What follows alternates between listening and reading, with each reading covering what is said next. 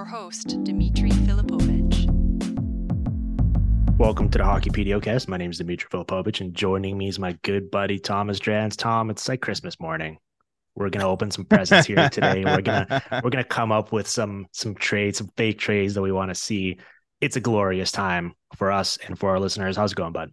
Oh, it's going well. I just arrived in Nashville and I'm excited. It's hot as anything mm-hmm. up in here. Uh, it's going to be a ton of fun. Nashville's one of my favorite cities. Uh, to have awards tonight, the draft, uh, and then like right into free agency. The truncated offseason calendar is going to be a ton of fun. Like between Wednesday and Saturday, it's just like everything that you need to see is going to drop in just a, what I assume will be a wild 96 hours. Uh, I'm really looking forward to it, but also kind of steeling myself, you know, try and make sure I'm rested, mm. you know, mixing in a water, making sure I'm making sure I'm good to go. So, well, this isn't your uh, first should be a ton of fun. You're a no already, so you know what to do. um, here's the plan for today. So, as I as I hinted at there, we're gonna bring back a concept that we had a lot of fun with, pretty much for the past couple trade deadlines. We're gonna it's a good time to do so again, right? Uh, instead of the midseason edition, though, we're gonna do the offseason edition of trades we'd like to see. I think it provides a perfect te- perfect template to get people's kind of brains jogging in terms of what would be fun stuff to happen I implore you not to get too bogged down with specific logistics of like, oh, that guy's actually worth an extra fourth round pick instead of a third. But yeah, the concepts are what's important. And, and the only rules we're going to try to abide by are the deals have to involve players that we at least have some reason to believe are available. And the deal also has to be like legally possible under the CBA in terms of like the cap math making sense and like trade protections at least reasonably being able to be worked around. But other yep. than that, everyone is fair game. We're going to hopefully have some fun stuff, some that we might actually see happen, probably a lot that are too exotic for the NHL standards, but nonetheless, still fun to think about. I'll give you the floor here. You said you have 11 cooked up. I think I have like 15 or 16. I'm sure there's some overlap oh, between them. So I'll give you the floor. Give me your first one and let's just get, let's start cranking it out.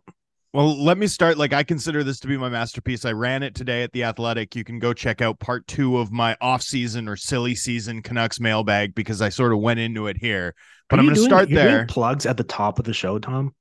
I, is, Generally, what, what's we the problem those, with that? It's industry practice to save it till the end. But all right. yeah, I'm. Uh, I'm. I'm. Look, I'm going to abide by the CBA rules, but not by that one. Okay. Um. Enough so so look, I love this trade because it it really is on brand. It, it, features the Vancouver Canucks and it features my guy Will Borgen coming to Vancouver. All right.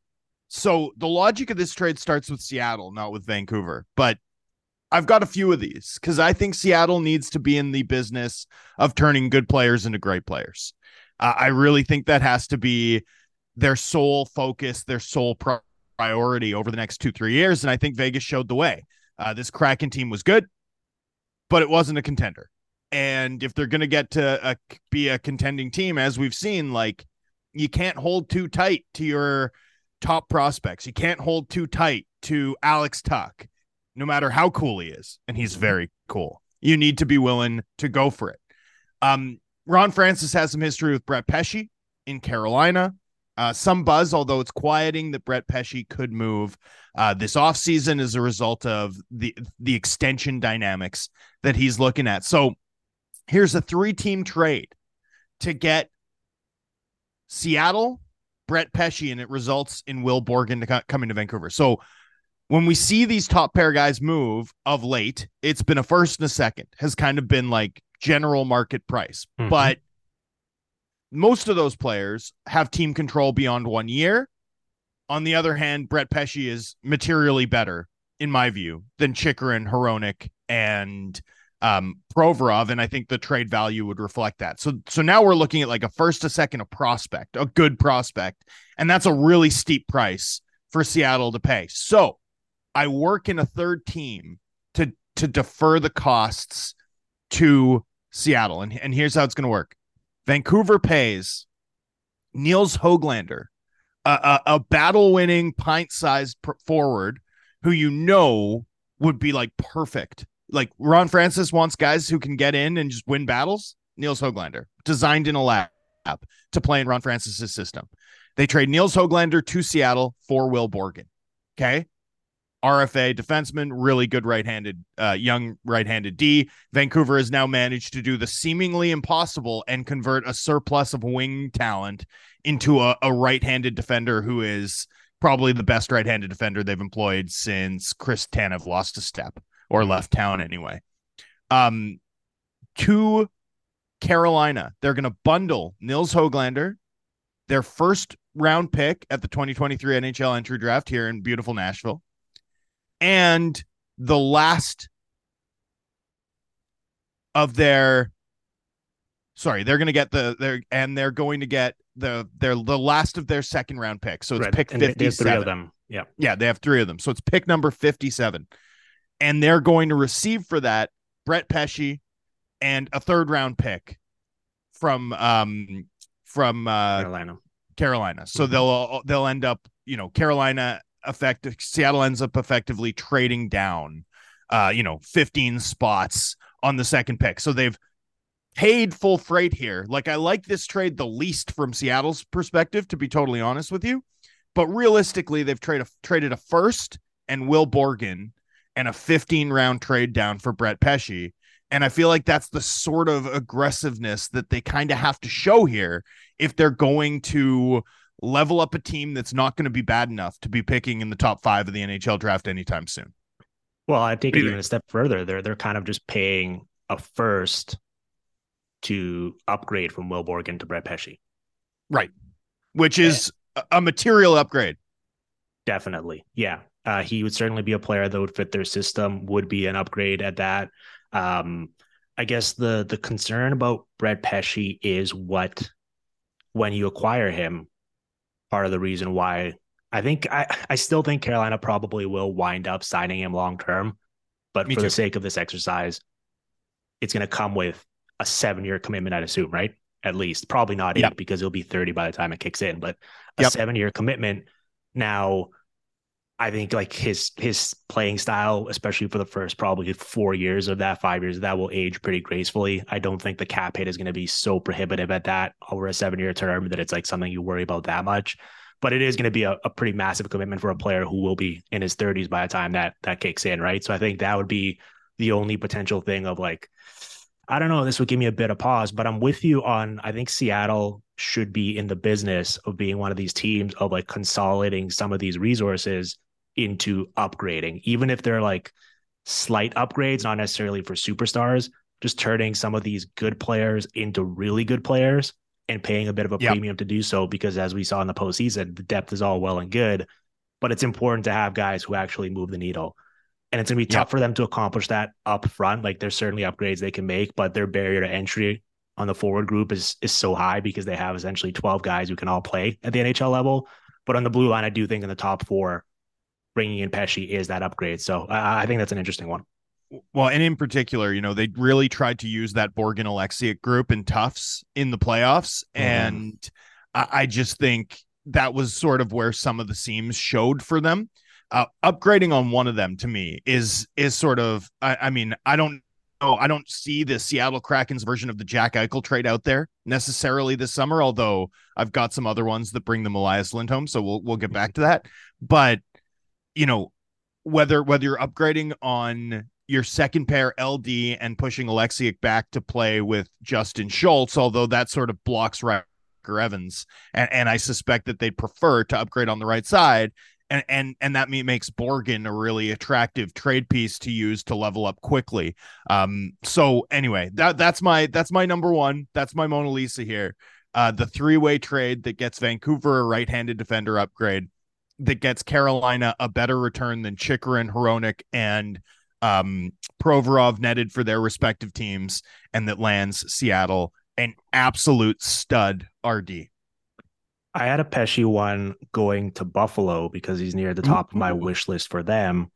Uh, I think I think their priority should be you know one one of them is finding a goalie to give you at least forty average to above average starts to split the net with Devon Levi, so you're not putting too much on his plate. And I've already pitched the idea of offer sheeting Jeremy Swayman to essentially like announce to the league in the Atlantic Division that you're about to step over the Boston Bruins, steal him from them, essentially give just a second round comp to do so. And I, I love that idea. But the other priority should be finding a defenseman to play regular minutes next to Owen Power on the right side, right? Because Mhm. I think Henri Jokiharju is a fine player, but he showed the past, last last year in particular that he just doesn't have the skill set or like the hockey brain to keep up with Owen Power. And that's not necessarily even a fault of his own because there's so few players that can. But like Power is just such a brilliant mover, and there's so many plays that just died on Jokiharju's stick because he just couldn't keep up with him.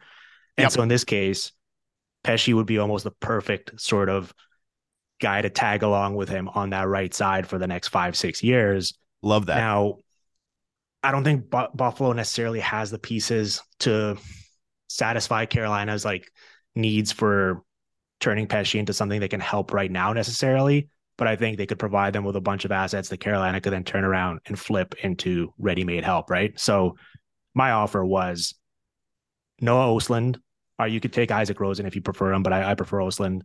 Yep. 39. And Yep.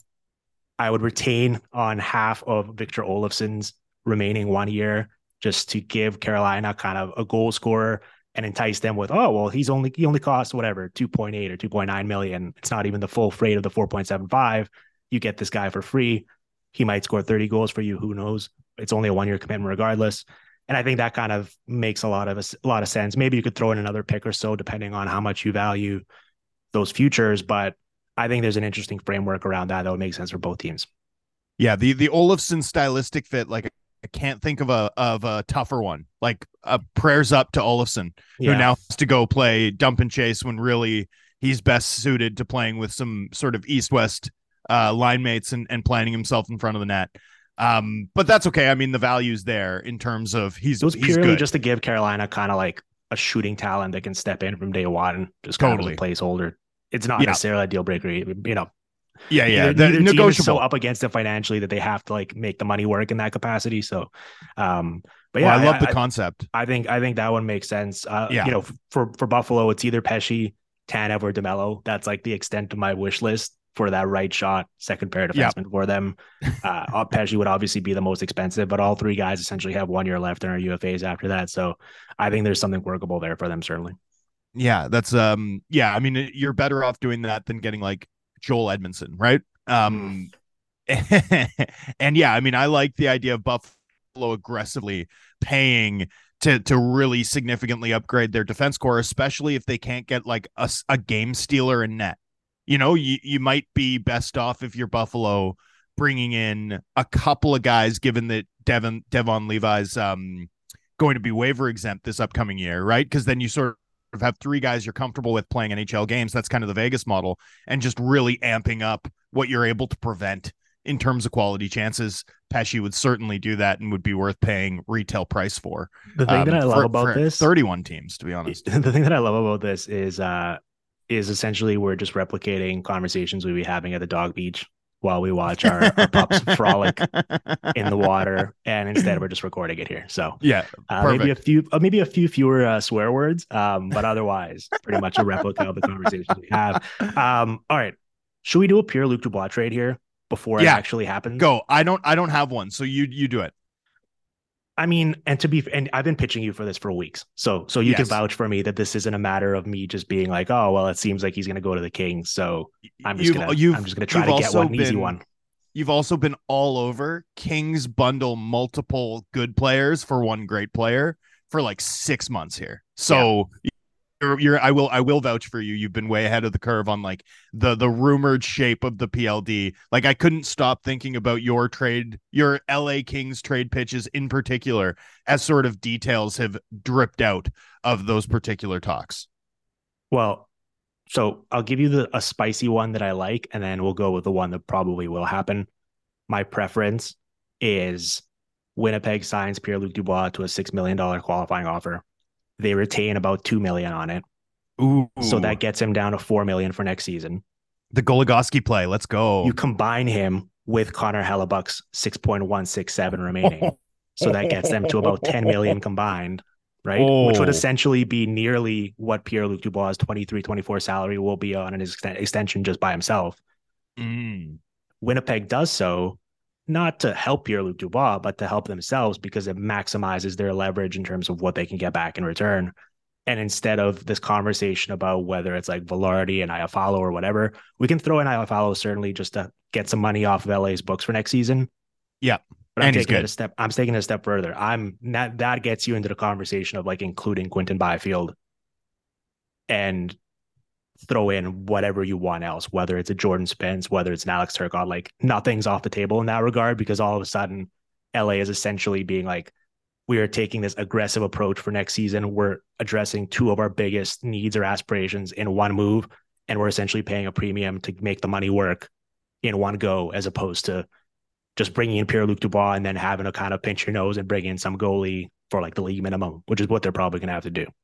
Yeah. Now, now when you go into LA, you have to face Kopitar, Danault, Dubois down the middle, one of the deepest, most mobile, most disciplined defense cores in the league, and Connor Hellebuyck at the back. I mean, that's such a pain in the neck. Uh, and and I think that's worth you know if, if we're talking um Valar uh, or sorry if we're talking Byfield, Turcotte, you know Kupari, Iafallo. I, I think we're talking about a, a trade that actually does make some sense for LA. Plus, with Kopitar's money coming off the books, um, and and I guess you'd have to wait, right? If you if you qualify Dubois and sign him, he wouldn't be able to be extended till January, but that would be Mhm. perfunctory. And then I think the the test for LA in the wake of this becomes be a destination, be the Hollywood team. Right? Like that's gonna like you're no longer doing the like internal build thing. You're gonna try and Vegas Golden Knights this. You're gonna try and keep leveling up because players want to live in SoCal and play for you. And, and so um, you know, you are sacrificing a fair bit of flexibility to like do it again next summer, but um, you'll get some of that flexibility back with Kopitar's expiring. And I mean, that team sounds like a monster, right? Like I love the idea of the Pacific Division just loading up and and being a gauntlet again. Um, and and I wonder too, do you think there's extra pressure on these teams because of how complete Vegas looks, right? I Mhm. mean, if you're LA, your path through the playoffs, you know, you've been frustrated by McDavid, Draisaitl in consecutive years. Um, this would be the response where it's like, hey, remember when the Jets s- swept the Oilers? Um, let's let's be the best defensive team in hockey. Uh, I kind of like that, and and I think the the time to some extent is right for LA to really begin not just to cash in their chips, but to to push those chips into the center of the table. Yeah, and as you mentioned, Kopitar's ten million dollars salary comes off the books next year. I assume he'll be back, but on kind of one of those like Patrice Bergeron style, organizational friendly one year deals with some Yeah. bonuses, and just keep that going over until he's ready to call it a career. Um, I guess more realistic is you probably rather than waiting till January first to give Pierre Luc Dubois the extension, you probably are going to get that in place with this deal, and that's going to kind of make this all this whole conversation a moot point because you're going to want to keep him happy and not have him playing at a reduced salary in year one, right? It's probably going to come with that immediate, I'd assume somewhere in the ballpark of eight years, 8.5 to 9 million per, right? That seems like kind of Mm. the going rate for these types of players. And all of a sudden, if you're LA and you do that, um, it already diminishes your flexibility, right? You're going to be left with like three or four million dollars to bring in a goalie to share the net with Copley, and then bring in like one more defenseman, probably like a, a, a left shot on the third pair. The Durzi trade, which was seemed kind of innocuous on Saturday, right? It was just like, oh, Durzi for a second round pick.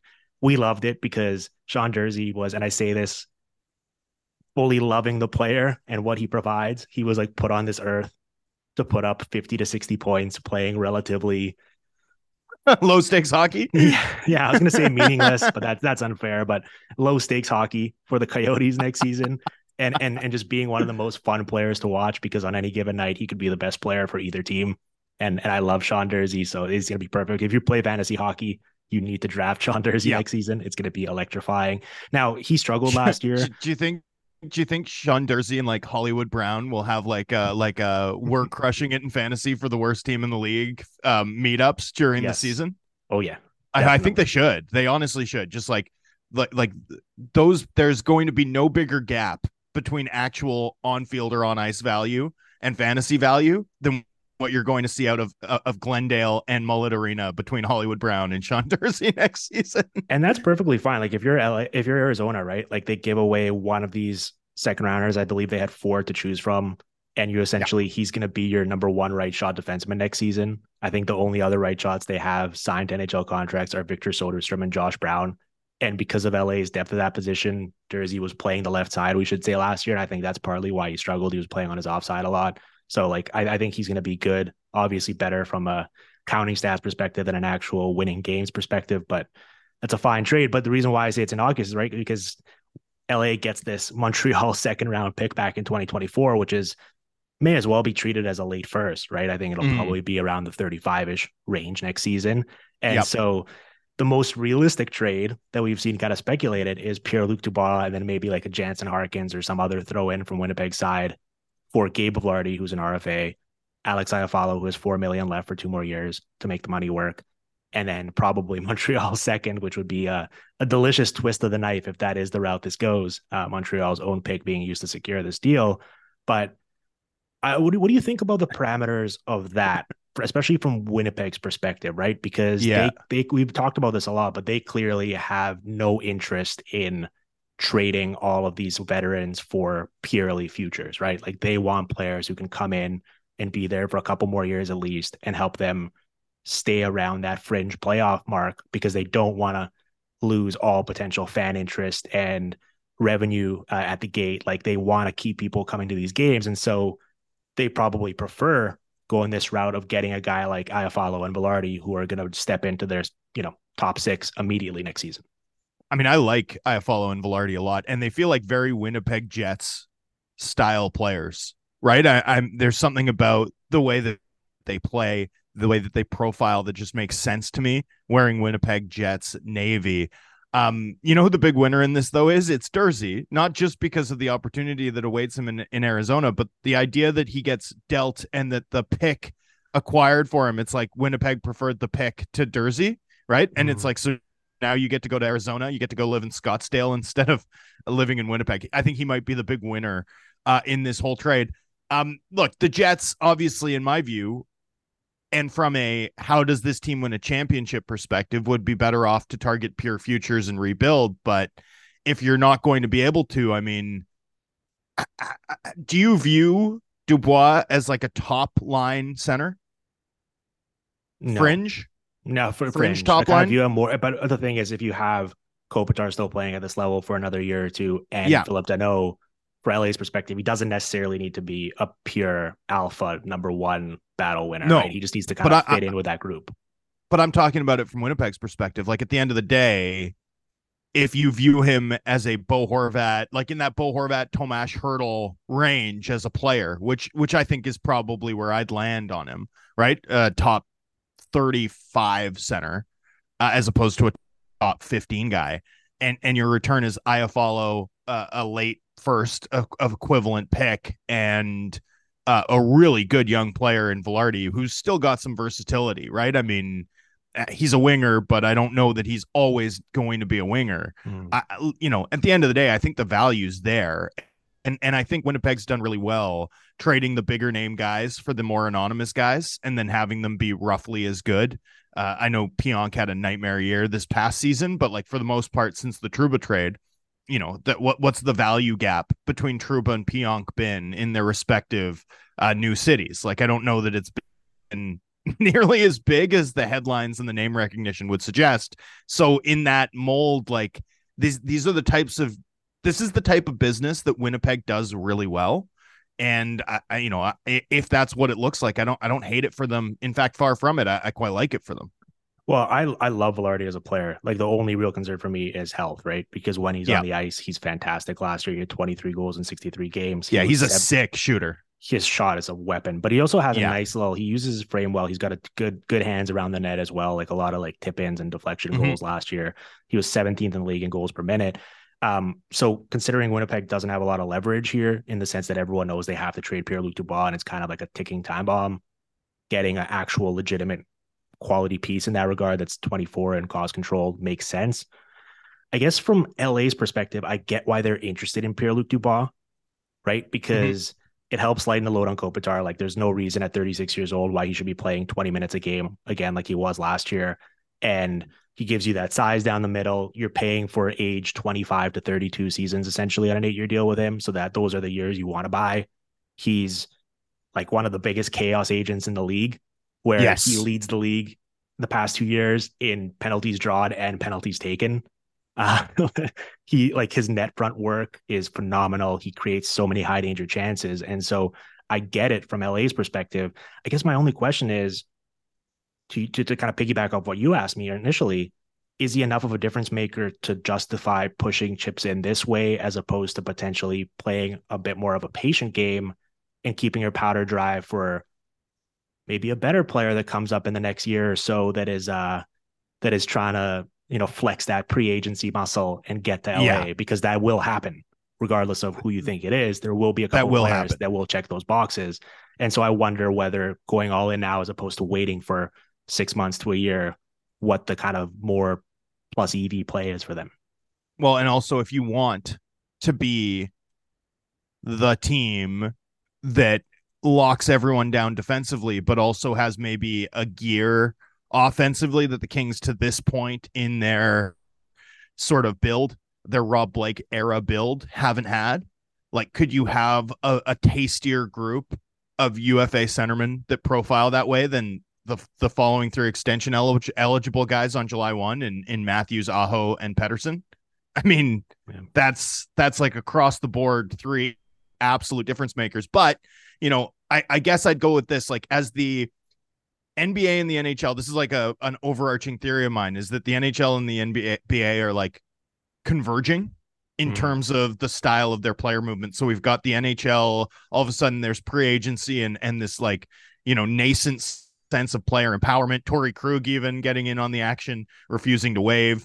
Um, but also in the NBA, we've got this, you know, I, like if you've been paying attention with like Davis Bertans and and Bradley Beal, like teams are giving away players and actually paying to get off of players. Uh, Jordan Poole, like we're seeing NHL style trades in the NBA uh, to go along with the fact that we've had a, you know, an eighth seed ride, uh, unsustainable round of percentages and you know a cynical play style that took advantage of of gaps in the way that the game is officiated to make the finals it's like the most nhl story ever what the miami heat did um but part of that like if the, if that logic's right right part of what the nba teams that land the guy do best is they got a sh- they got a shot they're always winning right? Mhm. Like on the one hand, to be asset poor, should you know one of those three centermen that I listed, for example, shake loose next offseason as a pre agent or or you know in in Matthews' case as an outright UFA, um, are you better off having the assets to outbid somebody, or are you better off being the team on the rise that someone wants to be a finishing piece for? Mm. right so so i think it's sort of about like that's how i'd look at the gamble there there's the flexibility or optionality angle that, that you maybe want to keep your powder dry on but on the other hand do you need to make sure that you're seen as a realistic place to go win a cup if you're going to sort of uh, cross the finish line as the most appealing destination for one of those guys once they start sort of flexing their muscle or should they start to flex their muscle either you know this off season or next?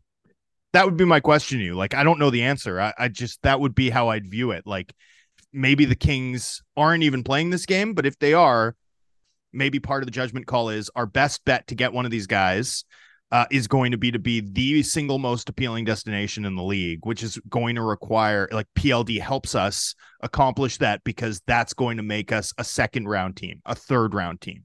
That's going to be the thing that helps us um, you know, look a certain way, project a certain way in appealing to this, you know, overwhelming class of free agents over the course of the next 24 months. Yeah. Well, there's certainly value with the bird in the hand, right? Like it would- rather than the waiting game, I guess the only problem with that is probably if you make a move like this until at least 2025, you are kind of boxed in a little bit in terms of Yeah. even if someone shakes loose, just because of we expect the cap will go up, but not as much as the following year.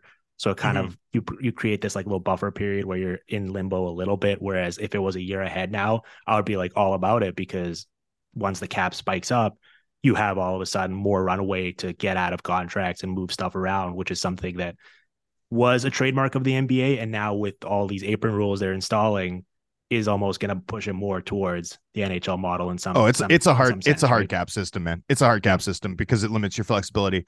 And and you know, the elevator system or or the elevator cap year next season, like it feels like most of the agents, you know, the people with skin in the game that I talk to are expecting you mentioned a, a lower than expected bump. Like I, I- do get the sense that most agents are sort of trying to look at it and think about it and project something far more modest than like the nine, you know, we're gonna be at 90 million in the summer of um of 2024 like you know it feels like the expectation uh just back of the napkin seems to be more like four four and a half r- lift um but yeah i mean hopefully hopefully everything holds together and we end up at 90 million by uh by 2025 anyway Okay, Tom, let's uh let's take a break here before we 'Kay.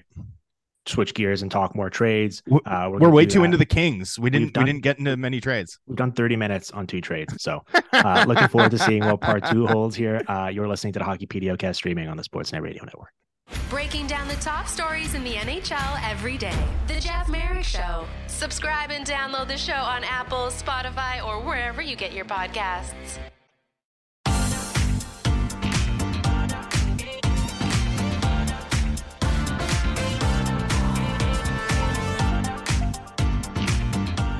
All right, we're back in the Hockey PDOcast with Thomas Drance. We're doing trades we'd like to see this offseason. Tom, I think you're up now because after my 20 minute Pierre Luc Dubois trade, do you, do you have some easy ones that we can like lightning round through like five and then we can get into a couple big concepts like calgary I, on the oh, back end Okay, I do. Okay, I have one which isn't a three teamer, so but I'm sure it won't be a lightning round one, but it's going to be one that's sure to annoy the most people. Okay, let's let's get to that, and then I've got like I can round through like some that are just like I like the fit here, and I think this will be the price. So uh, so so go with that, and then I'll like lightning round you a couple, and then we can get into and then let's get into flames ones. Okay. Alex the DeBrincat, who's a Okay, player I- that is let's go. highly, highly talked about, right? Yep. will be on the move. Alex the DeBrincat from the Ottawa Senators to the Mhm. Vegas Golden Knights Oh, for let's picks, go. pick 77 Okay. and Nick Roy. Ooh. Okay, So I love that for Ottawa. Nick Roy, 26 years old, four years left at three million per, Steal. was bumped to the wing for a large parts of the season just because of Vegas's depth. For Ottawa, he would essentially slot in behind Tim Stützle and a returning Josh Norris.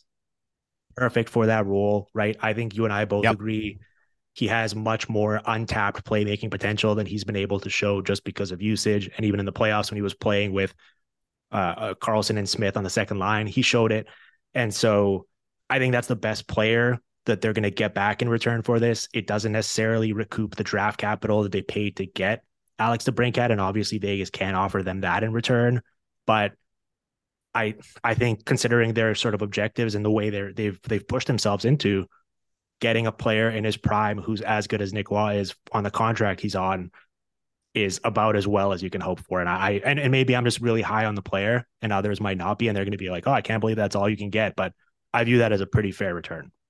Yeah, you're talking about Nick while playing the wing, and all I can hear in my head is the um is the German scientist from the Captain America movie, where it's like the sanity of the plans of no con- consequence. Like, why? Because he can do it. Like, Mhm. why push push Nick Roy to the wing? Because he can do it. He's such a skilled playmaker, and he brings all the like size, face off winning, defensive chops stuff you want in a third line center. Um, that's a really good trade for for the Senators. I actually love that for the Senators. Uh, you know, the problem is is no matter how this DeBrincat trade looks, the asset they're getting back is not going to match the the seventh overall pick in the 2022 NHL entry draft, which resulted in them picking Kevin Korchinski, who's who's really really good. Um, but but you have to get over that if you're Ottawa and just just make the best deal. Here's here's my Brincat deal because I do have one myself. I've got him going to Detroit, and I've got him going to Detroit with Mathieu Joseph, who obviously disappointed on the first year of a three million dollar extension, but drafted by Steve Yzerman's Tampa Bay Lightning, right? Had sort of that breakout year in Syracuse for Steve Yzerman's Tampa Bay Lightning. Scored 13 goals in his first NH- NHL season when Yzerman was still in Tampa Bay. So from Yzerman's perspective, it's like buy low on two pricey, yes, but also like prime aged wingers. And and I, I you know I think I can get them cheap. Um and Detroit sends to Ottawa one of their second round picks and Filip Zadina. I, I That's my. you don't like it? I just yeah, I don't I don't know. Like Zadina, I'd be okay. He's 24 years old. He doesn't make much money. Like I'm fine with seeing if there's something there. I I don't that doesn't move the needle for me if I'm Ottawa though. No, I agree with you. I'd way rather have your deal. Yeah, that's why I've seen a lot of it. Even if it was like oh 17 and Zadina or something, it's like I don't. Uh, It's it's fine. Oh, I, I, Um, I don't think you're getting 17 though. If if Detroit's taking Mathieu Joseph, uh, this is basically my like we made a mistake. Let's get a cost controlled guy and a valuable pick, and and we move right. on. Yeah, well, especially And, and we get rid of both of last summer's mistakes in one fell swoop. I mean, and they're also direct competitors in the Atlantic. Not that that should preclude you, but in in this sense, like I'm not just giving DeBrincat to Detroit, considering he's such an obvious fit and need for them from a scoring Mm. perspective, without making them pay for it, right? Yeah. And so all, all of these rumors make a lot of sense for Detroit and DeBrincat, but the reason why I like the Vegas one is because he essentially slots in to replace Barbashev on Eichel's wing, which is just scary to think about. And if you can get him to sign for like 7.5 by 7 which might be a bit on the lower end but considering the lack of uh, state tax and also playing for a reigning stanley cup champion getting to live in vegas maybe you can sell him on that they can Yep. actually make that work without like i'm assuming robin lehner will not play in the nhl anymore but beyond that it doesn't even involve like shenanigans involving mark stone on lti or anything like that that team is cap compliant if you do that even with adin hill's Yep. extension and then you could even get crazier and potentially do like a I mean, you can always get rid of Alec Martinez's remaining uh, year if you need to to clear room. But you could even, if you like Nick Wass so much, you're Vegas, you don't want to do it, but you do want to get into the Alex DeBrincat business. How about a Zach Whitecloud to Buffalo for a bunch of futures? Fits that right handed need for them. And then you turn those futures into DeBrincat. Man, I like. Well, I love the White Cloud fit for New Jersey. I just would not Buffalo. trade him. Or Yeah. sorry, for Yeah. Buffalo. Uh, I like it for New Jersey too. I like White Cloud's fit on 31 teams, which is why if I'm Vegas, I'm not doing it. I mean, I do think Vegas shedding money along the blue line makes sense. We know how big an engine that blue line was for them. I Mhm. had a Vegas, and the reason I had the Devils in my mind, I had a Vegas sending for Alec Martinez, and you know, I had New Jersey targeting him because I do think while you're losing Graves and um Severson, and I don't think you need to be concerned about it given the emergence of Kevin Bahl, given the present given the presence of Luke Hughes and given the um you know uh way that Simon Nemec played in the American League last year. Mhm. I still think if you're if you're the Devils, um, bringing in a, a like an a, adult, a, a multi-time champion like Alec Martinez would be the way to sort of short term uh, replace the the veteran help you're losing on the back end. Like I, if I'm the Devils, I'm not really going out and like spending on a free agent or anything. But if it's a one year deal for the right citizen, for the right Yeah. winner, I'd consider it. And Alec Martinez for me is that guy. Um, Brendan Smith and a 2023 second round pick. That's full cap relief for Vegas. Now they can go extend Barbashev, which I do think they want to do. Um, so that would be that would be my um Vegas Golden Knights dump a salary trade. If I'm them, there's almost nothing like the the White Cloud Hague pair, the way that they played in Tufts in the playoffs and being six million. I'm just not parting with that. Like that to me is one of the best uh, cost efficient and like hard cap era pairs in the league right now. No, I'm, I'm, I'm with, and they played first pair minutes for them at five on five. I, Yeah. I, I'm, I'm with you on that. I'm just, I'm trying to illustrate the point of like, a, a, Vegas has proven they will not rest on their laurels. They will No. be willing to make a splash trade and mix things up, and they have the, the, they have the ability to do so. Right, like they're, they're Mhm. they're not backed into a corner cap wise. They can do whatever they want.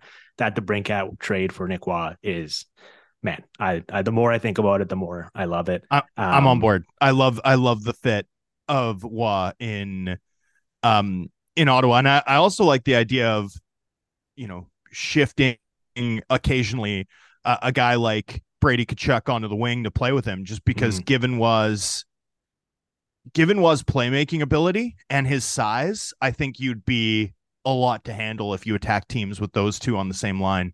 Um all right, I've got I've got one really quick one. We can literally just like go over this so fast, but So the team that should pay a third round pick to acquire Matt Grzelcyk is the Detroit Red Wings.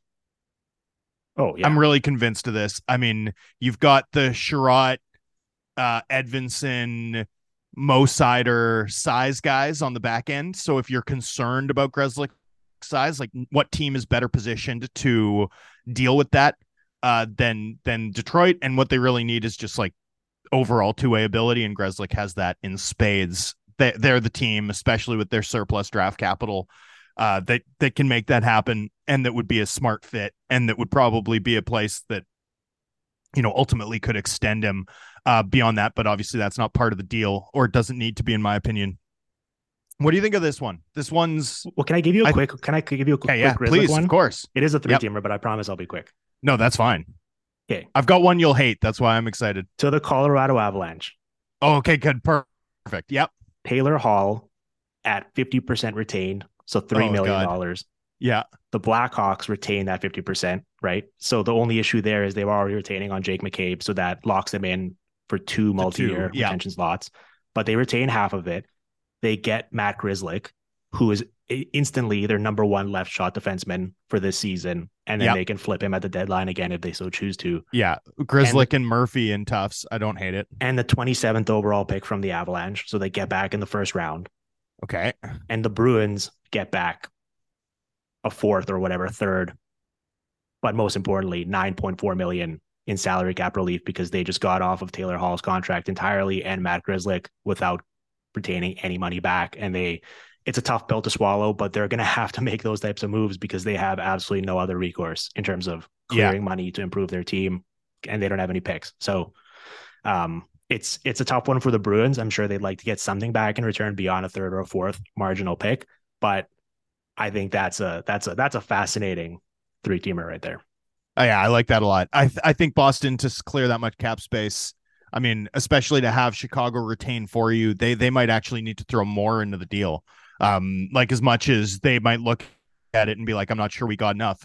The financial flexibility they're getting back might be more valuable. Like their side might be the underpowered side in, in terms of overall or, or Yeah, aggregate trade value. 27th overall, considering how teams are valuing first rounders in this year's class, plus Grzelcyk is a pretty useful way for the Blackhawks to to use that retention slot in three million, right? So Yeah, no, for sure. Um, all right. This is my Jay Fresh Memorial bad trade for the Avalanche. Okay. Putting the that evil out there in the world so that the Pittsburgh Penguins can then actually make the trade instead. mhm. The logic of this trade is how to create the space to extend Devon Toews without taking a step back. Okay, Yeah. so this is this I, is a I hate it already. Yeah, this is a long-term flexibility play. Um all right, I'm just going to go. To the Montreal Canadiens. Samuel Girard. Mhm. To Colorado. Yoel Armia at 50% retained. And Joel Edmundson.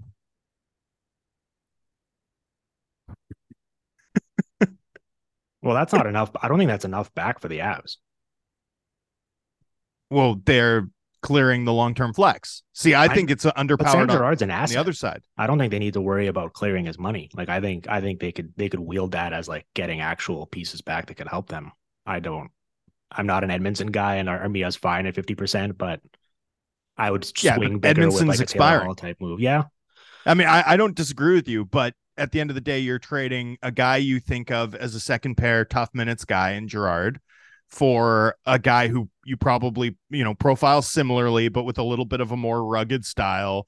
And he expires. Like he expires and he's affordable for this upcoming season. And you've added, you know, a guy who you're counting on to be like, uh, can you just chip in a goal on the third line here and there, Yoel? Come on. Can you just because because if you can do that, you're way better than you know the the the Ben Meyers, Denis Malgin um sort of crew that we were sending out there in the playoffs. Uh so I up, upgrading their depth and effectively, you know, Girard I think can do more than he's asked to do in Colorado, but what what are they looking for, right? They get a guy who can play the left or the right side and who can hold up in toughs. And, you know, that's that's what that's what I'm trying to accomplish and then I clear a bunch of space like I clear most of Girard's money um and can uh you know start start talks with uh with Devon Toews' agent and lock in a guy who I think is essential to what they do. That's that's the logic. I knew you'd hate it though. I hope Jay Fresh hates it. Okay, well here's a Sorry, Jack. here's here's one for you. To the Avs, Nikolai Ehlers, two years remaining at six million per. Yeah. And I mean, I'm already on board. and Logan Stanley Okay. for Sam Girard and 27th overall. Um, is that enough for Ehlers? I mean, Sam Girard at five million for four more years with no trade Yeah, for the. Jets too. For the Jets, especially because because you're gonna needs have trap Dylan guys. and Dylan and DeMelo are both uh, UFAs next summer. Yeah. I, I would be trying to trade Pionk if I were them as well. I think Girard is an interesting play for them in that regard. I mean, Mhm. I value Nick Ehlers more. I would, I, I would, if I had Nick Ehlers and I was trading him, first off, I wouldn't trade him. But second of all, if I was, if I was forced to, I would ask for more than that. The issue is that he's so wasted on on a Rick Bowness team that I just, I don't selling him now while you can still get premium assets before he's an impending UFA next next year is interesting. I could take or leave the Logan Stanley one if you want to throw in a fourth or fifth rounder in return, and then the Avs turn around and replace Girard by being the team that gets Matt Grzelcyk for a fourth. Yeah, I'm into that as well. So you turn Sam Girard's role into Grzelcyk, and then you get Nick Ehlers from that. Um, I don't know. I think I think the Avs. I mean, they've shown that they're going to get creative, that they're going to be aggressive. I think I think they can aim higher than Edmundson and Armia personally. Um, but I'm with you on like they need to prioritize keeping Devon Toews. So it'll be it'll be interesting to see what they do. Um, okay. Do you want to do some Flames ones? Because I have Yeah. a, I have a big Karlsson one. But Okay, uh, let's- we can let's start for with that one. Okay, oh no, no, do now. do do the Karlsson one, and then let's end with the Flames because I've got a bunch of Flames ones. Okay. To the stars. Erik Karlsson at $10 million. So the Sharks retain 1.5 million for the next four years, which they've Okay. expressed uh, a disdain for doing significant money. I think 1.5 they could be talked into. Okay. They take back Mason Marchment. So 4.5 million for three more years, but those are basically the rest of his 20s. I think that's not that big of a poison pill deal. And Colin Miller, 1.85 for one more year. Play him, shelter him, trade him at the deadline, whatever you want to do with him. It's just one more one more year. Yeah. They get compensated for that, not only getting off of Karlsson's money for the next four years at 10 million. They get Nils Lundkvist, who's a 23 year old playing on an ELC for one more year and just got traded for a first and fourth last year. 61st overall this year, a 2024 stars first, and your pick of Ayrton Martino or Antonio Stranges.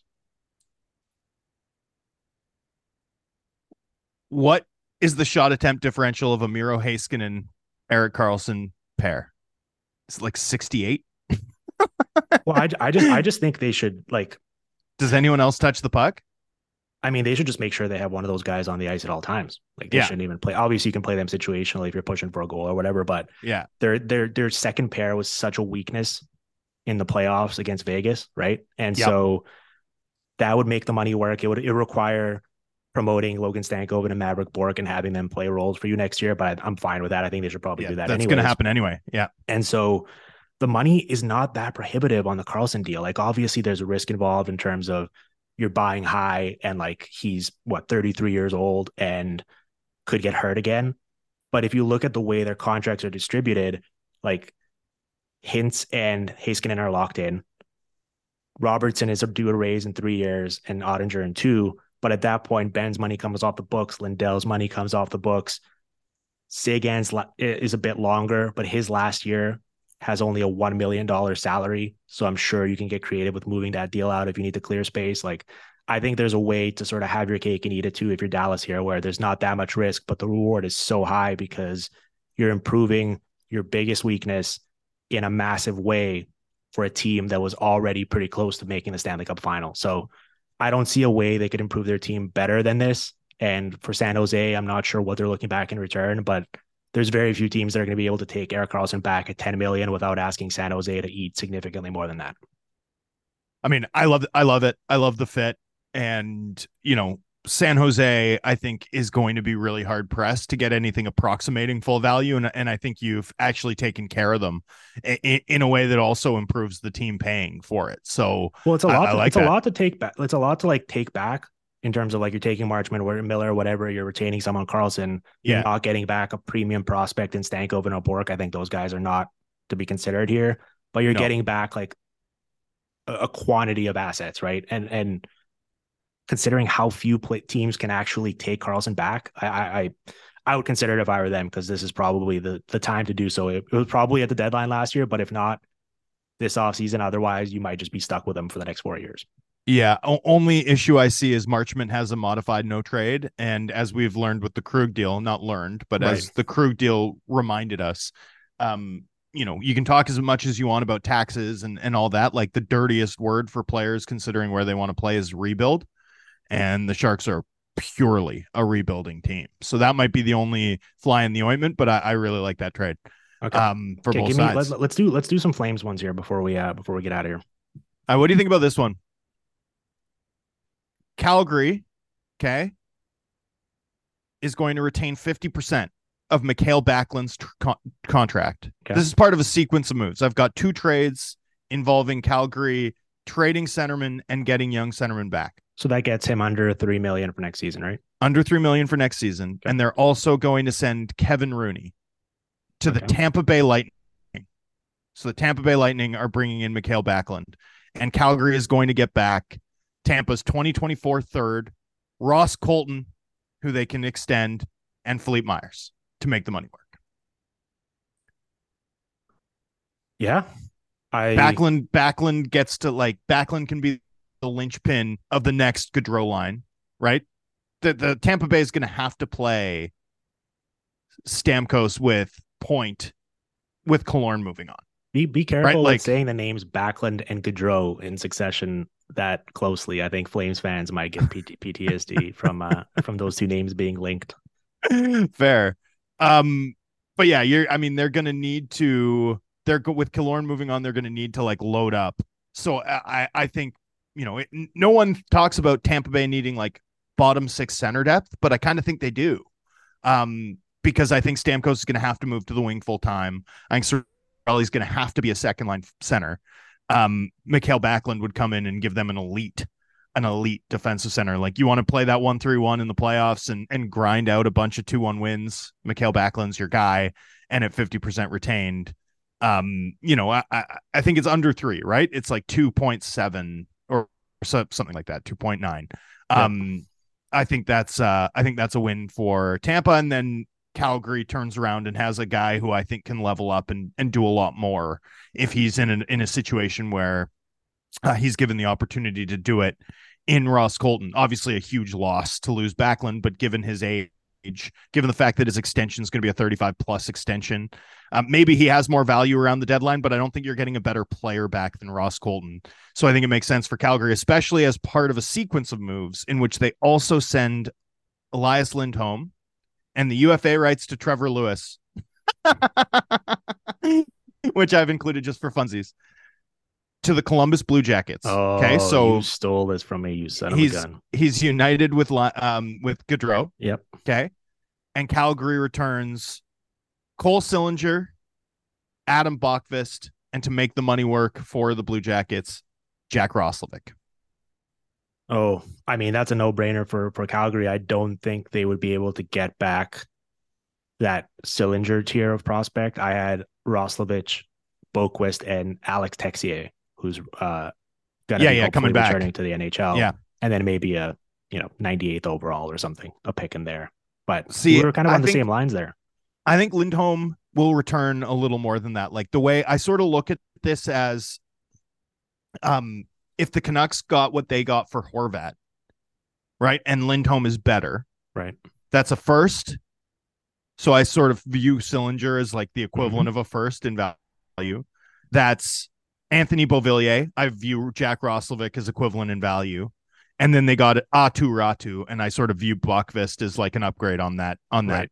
prospect. So, you know, I think that's the template of what a, a Lindholm deal has to look like. So I, I think you're I think they need to get commensurate value of a first round pick, but obviously Columbus isn't going to trade three. So that would be my that would be my um that would be my Calgary ends up out of this with Sillinger, Colton, and Jack Roslovic, who you know they'll rebuild. Like he'll play half the season and probably get sent on. Mhm. And you've got real NHL players, so you're not like fully rebuilding, but you've pivoted quickly from you know a 35 year old and a 28 year old, neither of whom seems eager to stay with your organization. And all of a sudden, you've got a Colton Sillinger group down the middle that you know I, I think is really interesting for for for a Flames team that already has guys like Pelletier.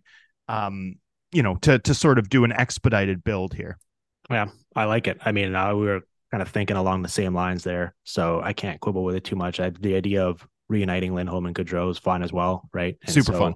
Um, Columbus And Trevor Lewis for Mike. Babcock. Congratulations, Mike. Oh, there we go. I mean, can they get Kevin Rooney as well? Can we uh can we actually flip Kevin Rooney from Tampa Bay to uh yeah, to absolutely. Um, okay, well, while we're on this, then, because I like both, I, I I had Backlund going to either Colorado or, or Carolina, as has been rumored. I still think Yep. Colorado, even after the Johansen trade, should be in on that. But let's do Hanifin and Toffoli then as well. Um, while we're on this, right? Uh, do you have any Hanifin or Toffoli landing spots, even if only kind of in in general framework rather than like specific assets returning? Uh, you know what? I don't at the moment. Um, excuse me. I feel uh, I feel like? I've let you down. Please. No, it's okay. Hanifin, who I do have to say I don't value as much as the mar- industry probably does. Um, Yep. I think he's a player who looks really good in a uniform and He definitely does. is big and can skate well for that size. I don't really know what specific qualities he's above average to really good at. Um, but he's just like a fine player, a good second pair defenseman. If you if you look at his goal shares at 515 throughout his NHL career, the 2021 2022 season is an outlier where he was really, really good. And then if you look a bit closer, most of it was just playing with that historically great Tkachuk, Gaudreau, Lindholm line. And without Mhm. them, he's essentially been like a 50 to 51% goal share player throughout his career, which is fine. It's like very, it's a very Yeah. Noah Hanifin stat, which is like, Yep. not nothing, but also not something that I'm excited to sign for seven more years. He's a Um, classic like yo-yo player, eh? Where where two years ago he was undervalued because he was the price of Dougie Hamilton. Right. You know what I mean? And now it, it's sort of flipped where people are like, no, he's a star, and he's definitely just like a really good top four defenseman. Well, I like and him not a, and not a top pair defenseman. I like him as a 26 year old making 4.95 million. I Oh, don't yeah. love him as a 29, 30 year old making 6.5 or whatever, which is what it Right. probably will on his extension. But to Pittsburgh, Noah Hanifin, to Calgary, Michael Michael Granlund's uh, contract, which is five million for two more years, so it avoids the uh, the shame of the buyout, even though Kyle Dubas Yep. obviously wasn't involved in that trade, and 14th overall. Ooh, wow. Wow. So Calgary gets picks 14 and 16. Uh, Now that's I mean- obviously that that that's rich. I I I- I'm just I'm thinking that people really like Hanifin. I'm kind of I- trying to like put myself in the shoes of the industry as opposed to what I don't would think do that's myself. rich. I think, I mean, again, the the Provorov, like at the end of the day, you're still getting less for Hanifin than Philadelphia got for Provorov. Well, and Right, next season so- you're essentially turning Granlund's salary slot into Noah Hanifin, who will help you significantly more if you're Pittsburgh, and all you really Yeah. care about is next year and I guess the year after while Crosby's still under contract. So Yeah, I actually Um, think Pittsburgh might need to sweeten it based yeah, off of okay, let's throw in Samuel Poulin. Yeah, something like that. I, I I think that's right. All of a sudden, if Um, you're them, you're going. If you're Pittsburgh, you're going Hanifin Letang, Marcus Pettersson, Jeff Petry, POJ, and then you sign either Kyle Dubas' favorite Justin Holl or bring Yeah. in Duke Gudas or Clifton or any third pair Whomever. right shot defenseman. And all of a sudden, that's a that's a pretty formidable blue line for that team. Like I, I think I think Mike Sullivan can certainly make that work. And so that's a massive improvement, I should say. As dubious a- as I am of Hanifin being a star, going from what Brian Dumoulin gave you in that role last year, I do think is a significant upgrade. So Well, and I, Um, I do see proto Dumoulin when I watch Hanifin play.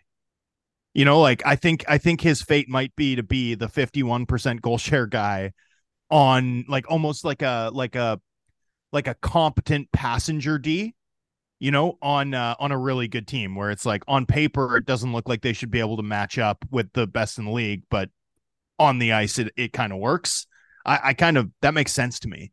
Um I like that. That's that's interesting. Uh big price, but I mean, it does make sense that The Penguins do need a big time lefty D, and Hanifin's probably the best who's going to move uh, or who might move over the next two weeks. Yeah.